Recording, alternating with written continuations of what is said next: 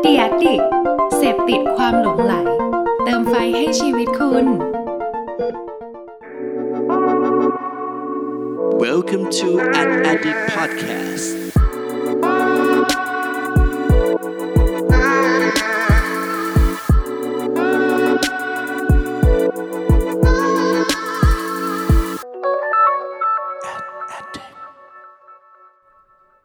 สวัสดีครับ ขอต้อนรับเข้าสู่ Addict Podcast ตอนที่ 66 กับผม เพิร์ดพงศ์ปฏิภาสุกยืดครับ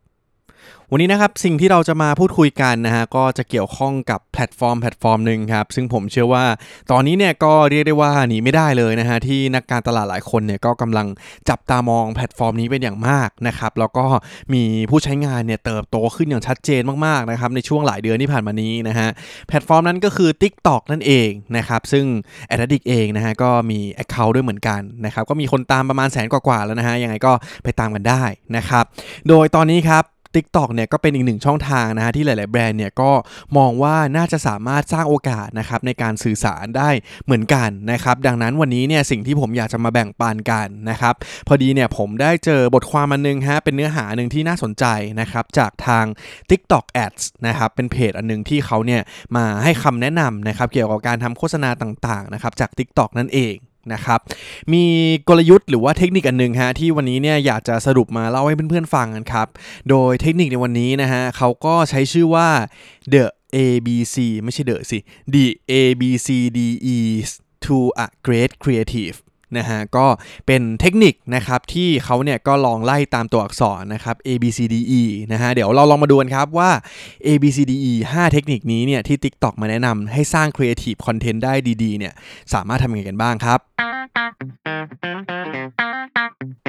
และสำหรับเทคนิคอย่างแรกนะครับที่ TikTok แนะนำเราในวันนี้นะครับเริ่มต้นกันที่ตัว A นะฮะตัว A เนี่ยย่อมาจาก Activate User Engagement นั่นเอง นะครับที่จริงๆแล้วเนี่ยถ้าหากว่าอธิบายง่ายๆนะครับมันก็เหมือนเป็นการกระตุ้นนะครับเหมือนการปลุกให้คนที่เราสื่อสารด้วยนะฮะ user หรือว่าผู้บริโภคต่างๆเนี่ยเขามีปฏิสัมพันธ์นะครับร่วมกับแบรนด์ของเรานะครับโดยที่สิ่งหนึ่งที่ TikTok ย้ำเลยครับ คือเราเนี่ยจะต้องมี clear call to action นะครับหรือว่าการที่มีเหมือนเป็นการกำหนดนะฮะว่าต้องการให้เกิด การทำพฤติกรรมอะไรเกิดขึ้นมานะครับ ตัวอย่างเช่นอะปกติแล้วนะฮะถ้าสมมติว่าเราอยู่ใน Facebook อะไรอย่างนี้ อาจจะเป็นการกดไลค์กดแชร์หรือว่ากด tag เพื่อนนะฮะแต่ว่าถ้าเป็นใน TikTok เนี่ยจริงๆก็มีฟีเจอร์ต่างๆ ที่สามารถเกิดการ interactive เนี่ยได้เยอะแยะมากมายเหมือนกันนะครับเช่นการ React หรือว่า Duet หรืออะไรต่างๆนะครับดังนั้นเนี่ยสำคัญมากเลยนะอย่างแรกคือนักการตลาดเนี่ยจะต้องเข้าใจนะครับว่าฟีเจอร์ในการที่ทำให้คนเนี่ยมีปฏิสัมพันธ์กับแบรนด์ได้เนี่ยมีอะไรบ้างนะครับแล้วเราเนี่ยก็ควรจะสร้างสรรค์คอนเทนต์ที่ทำให้เกิดสิ่งเหล่านี้มากขึ้นนั่นเองนะครับ และนี่ก็คืออย่างแรกครับตัว A activate user engagement นั่นเองครับ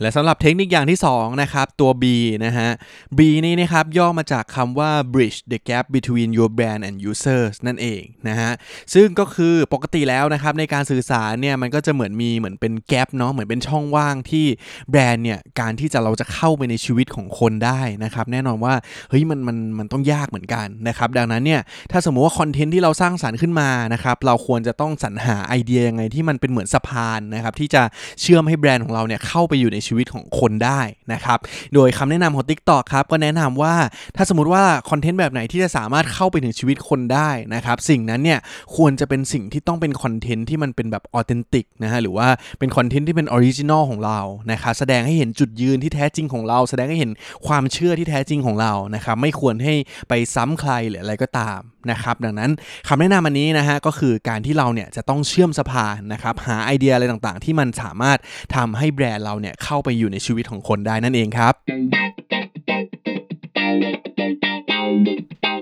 และสำหรับเทคนิคอย่างที่3นะครับก็คือตัว C นะฮะ ตัว C นี้นะครับย่อมาจากคำว่า collaborate with creators partners and TikTok users นั่นเองนะฮะ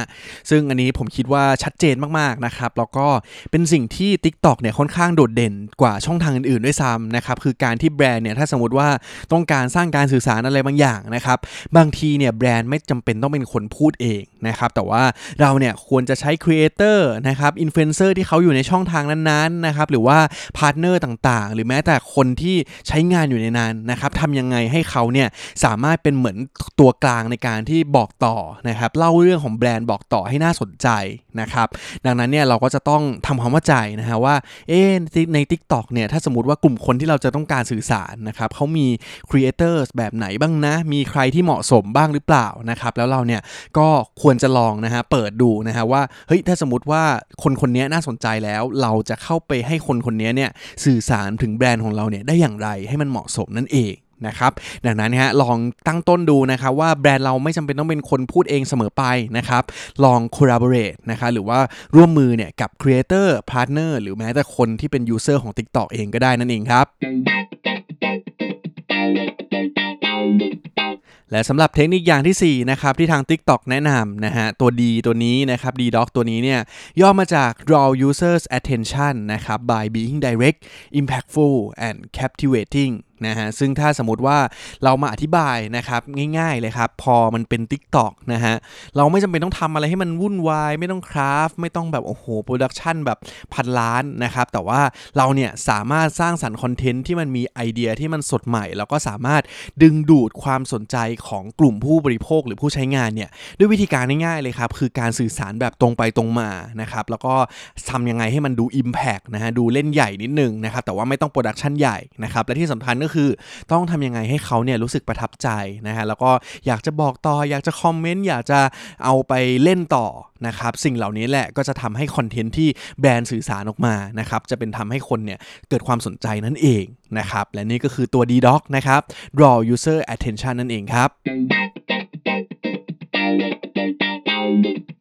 และสำหรับเทคนิคที่ 5 นะครับ ตัว E นะฮะ ซึ่งเป็นเทคนิคสุดท้ายที่ทาง TikTok แนะนำกันในวันนี้นะครับ ก็คือการที่เราเนี่ย ตัว E นะครับ ย่อมาจาก involve นะครับ แต่ว่าเป็นการ involve your brand to adapt to the changing times นะครับ ซึ่งก็คือ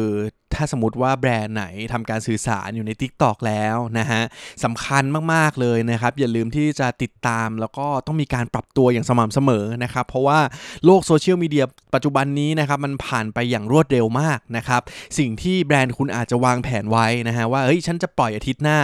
สัปดาห์หน้ามันอาจจะมีกระแสอะไรที่มันมาใหม่แล้วนะครับแบรนด์เนี่ยอาจจะแบบโอ้โหโอ้โหถ้าปล่อยอันนี้ไปเนี่ยมันอาจจะแบบดูล้าหลังไปแล้วก็ได้นะครับดังนั้นเนี่ยจะต้องมีการติดตามอย่างสม่ำเสมอนะครับแล้วก็พร้อมปรับตัวนะครับกับสถานการณ์กับการเปลี่ยนแปลงต่างๆ ที่มันเกิดขึ้นนะฮะและนี่ก็คือตัว E นะครับคือ involve your brand to the changing time นั่นเองครับและนี่ก็คือทั้งหมดนะครับของ 5 เทคนิค A B C D E จาก TikTok นะฮะเพื่อสร้างสรรค์ Creative Content ที่ดีให้กับแบรนด์นั่นเอง นะครับ ก็เดี๋ยวผมทบทวนให้ฟังกันอีกสักรอบนะฮะว่า 5 เทคนิคที่วันนี้เนี่ยหยิบจับมาแบ่งปันให้เพื่อนๆฟังกันเนี่ยมีอะไรกันบ้างนะครับอย่างแรกครับก็คือตัว A นะฮะย่อมาจาก activate user engagement นะครับในการสื่อสารเนี่ยอย่าลืมนะครับทำยังไงให้คนที่เป็นผู้ใช้งานหรือว่าผู้บริโภคที่เราสื่อสารไปเนี่ยเขามีปฏิสัมพันธ์ร่วมกับเราด้วย และอย่างที่ 2 ครับ คือตัว B นะครับ B นี้นะครับย่อมาจาก bridge the gap between your brand and users นะครับไอเดียต่างๆที่เราสื่อสารออกมานะครับทำยังไงให้มันดูเป็นแบบเฮ้ย original มันดูแตกต่างจากคนอื่นนะ แล้วจะได้เป็นสะพานในการเชื่อมให้แบรนด์เราเนี่ยเข้าไปในชีวิตของคนนั่นเอง นะครับ และอย่างที่ 3 ครับ ตัว C ครับ ก็คือ collaborate with creators partners and users นะครับ การสื่อสารเนี่ยไม่จำเป็นต้องพูดเองเสมอไปนะครับ ลองหาไอเดียที่ให้คนอื่นนะครับ ทั้ง creator หรือคนอื่นๆเนี่ยเป็นคนที่ช่วยเหลือให้สื่อสารเกี่ยวกับแบรนด์เราก็ได้นะครับและอย่างที่ 4 ครับคือตัว D ครับ draw users attention นะฮะด้วยการสื่อสารผ่านสิ่งที่มันแบบตรงไปตรงมาง่าย ๆ นะครับ แล้วก็ทำให้เขาเนี่ยประทับใจนั่นเอง นะฮะ และอย่างสุดท้ายครับ ตัว E ก็คือ evolve your brand to the changing time นะครับ ก็คือแบรนด์เนี่ยจำเป็นนะฮะ ที่จะการสื่อสารอะไรต่างๆ ก็ตามเนี่ย ต้องติดตามเสมอนะฮะ ว่าตอนนี้โลกมันเปลี่ยนไปยังไงแล้วนะครับ เราจะได้ปรับตัวทันได้เช่นกันนั่นเองครับ